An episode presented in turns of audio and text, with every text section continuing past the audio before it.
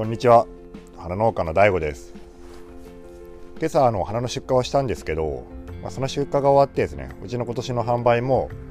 もう終了しました。えそうなるとですねまああのあれができるんですよ。帳簿がもう作れるわけですね今年の。もう12月まあ今からまだね、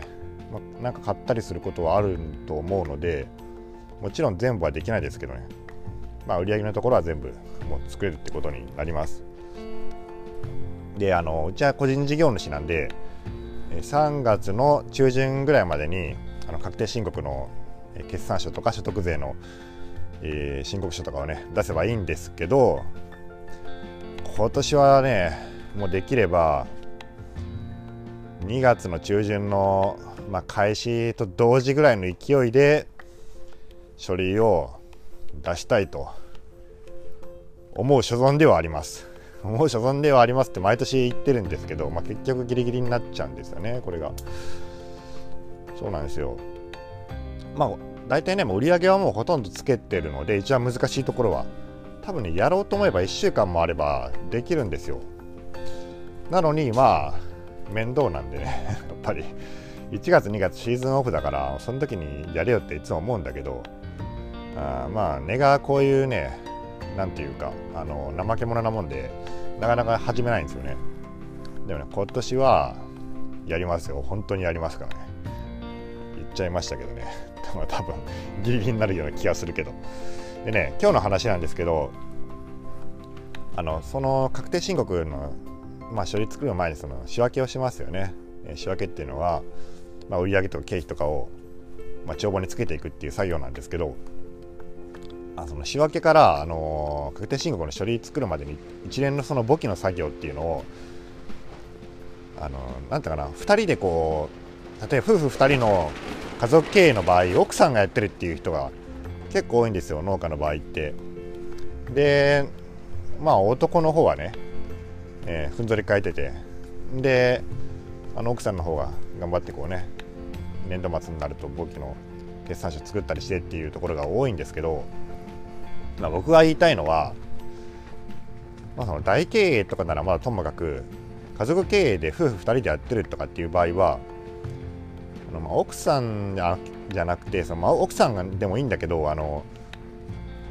経営決定権を持つ人が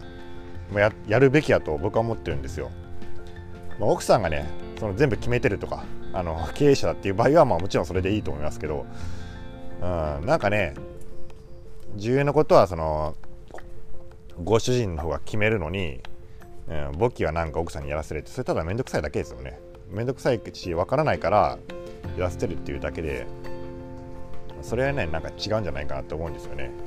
どっちかがやらないといけないですからね。でねまあでも出来上がったその例えば確定申告の決算書とか、まあ、その簿記のソフトのまあ分析の機能とかを使ってこう詳細に分析できるならいいですよ。その年の例えばね売上前年比がどうだったかとかああの時の、えー、あれがここにちょっと響いてるなとかそういうような詳細な分析ができるなら、まあ、それでもいいでしょう。しかしですねまあ人間っていうのはそんなに強くないんで例えばね失敗した年とか、まあ、失敗した年ほどそういうのを確認ね分析しないといけないと思うんだけど、まあ、そういう時にその現実と向き合えるほどの精神力がどれぐらいの人にあるかっていうことですね、まあ、僕はできないですそれは。僕はねもし人に作ってもらったらもうそんな決算書とか、まあ、元帳とかも見たくないって多分思いますよね。でもその自分でやるとそれは強制的に見ないといけないんで、うん、見るんですよ。てか見ないとできないですからね。それだけでもやっぱその自分でやる価値は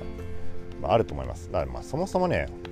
夫婦2人でやってると奥さんの方が絶対忙しいはずなんですよね。いろんな作業とか家事も任せてることが多いだろうから、うん、男の方は大体ねその夜とか特に暇だと思うんで、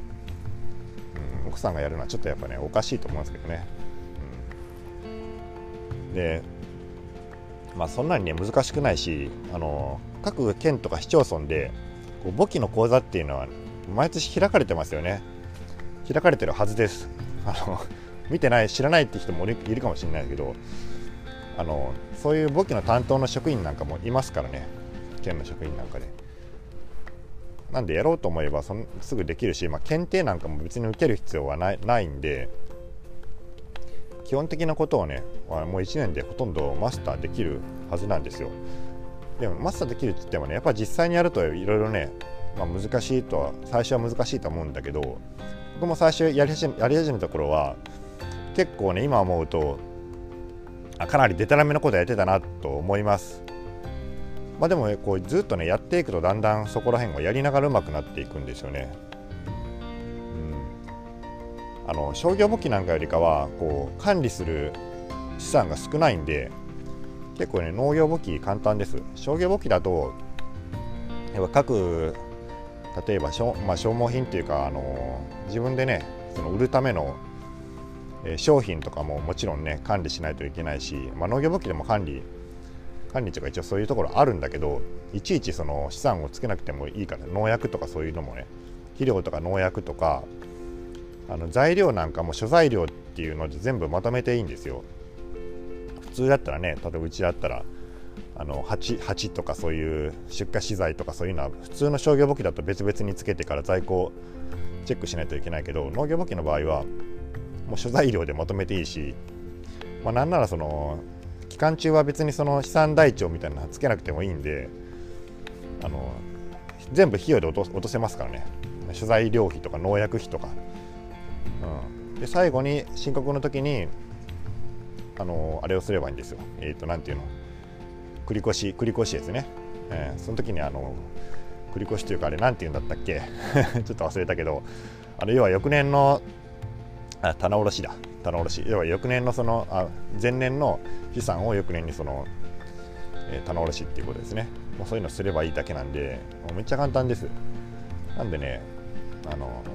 まあ、それはねやるやるべきじゃないかなと思います。で僕はねあのこれ農業っていうかこの花の生産を始めた時は20代で20 20歳の時に始めたんだけどもう23とか4ぐらいの時からもう全部自分でやってます。それはもう母親にやらされたんだけど母親がやってたんだけどまあ自分が面倒くさくなったのかもしれないですけどね。やれって言われて、ま、僕も多少ねこう県の足で勉強した足の講座で勉強したんであいいよっつってからまあやったんだけど、まあ、意外とやってみるとなんか純粋に楽しいんですよ。こう大分県の花農家の中でもの花農家の人って結構自分でやってる人が多くて、え何人かやっぱその仲間がいてこうみんなでねこう情報共有しながら例えば同じソフト使ってるからこういうソフトソフトのこういう機能を使うといいとかあとあの節税の方法とかですね、まあ、こういうふうにすれば税金を安くできるとか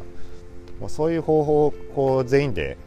やってる人でこう話し合ったりして、まあ、雑談の中で情報共有するんですよね。でそういうね知識が溜まっていくのは純粋に結構楽しいし話のネタにもなるし結構盛り上がるんですよね。うんこんな感じでやってます。であの会計ソフト会計ソフトはまあもちろん使うんだけど 農家の人ってみんな反町っていう会社の反町農業簿記っていうソフトを使ってる人が多いです、まあ、弥生会計とかもあるはあるみたいですけどね、まあ、反町が多くてやっぱね結構高いんですよね。え高いんで確かいくらだったかな。買い切りやと、うん、7万ぐらいするんだったかな、うん、確かそれぐらいするはずです。でそのそれが高くて買えないっていう人は今ねフリーっていうあのクラウドサービスのもうなんか開始されていて、えー、それは確かね月額課金年額課金だったかな。確かね月額数百円とかそういう単位で使えるソフトがあるんですよ。もうパソコンさえあれば、え使えるっていうやつがあって、まあ、それでやってみたらいいんじゃないでしょうかね。結構ね便利らしいですあのそういう仕分けとかを勝手にやってくれたりとか登録しておけばそういうのもできるしえー、っとねまあなんかそのフリーの会社も農業簿記かなり力入れてるらしいんですよ最近結構ねあのプロモーションしてたんで多分使いやすいんじゃないかなと思いますでそういう機能って反町のあのサービスにもあるんだけど、まあ、反町のサービス使うには多分ソフト買わないといけないはずだから、まあ、最初始めようと思ったら結構、ね、ソフトを買う時は敷居が高いと思うんでもし持ってないんだったらそのフリーとかを使ってみてはどうでしょうかね。うではまあ今日の話は以上です。それでは皆さんごきげんよう。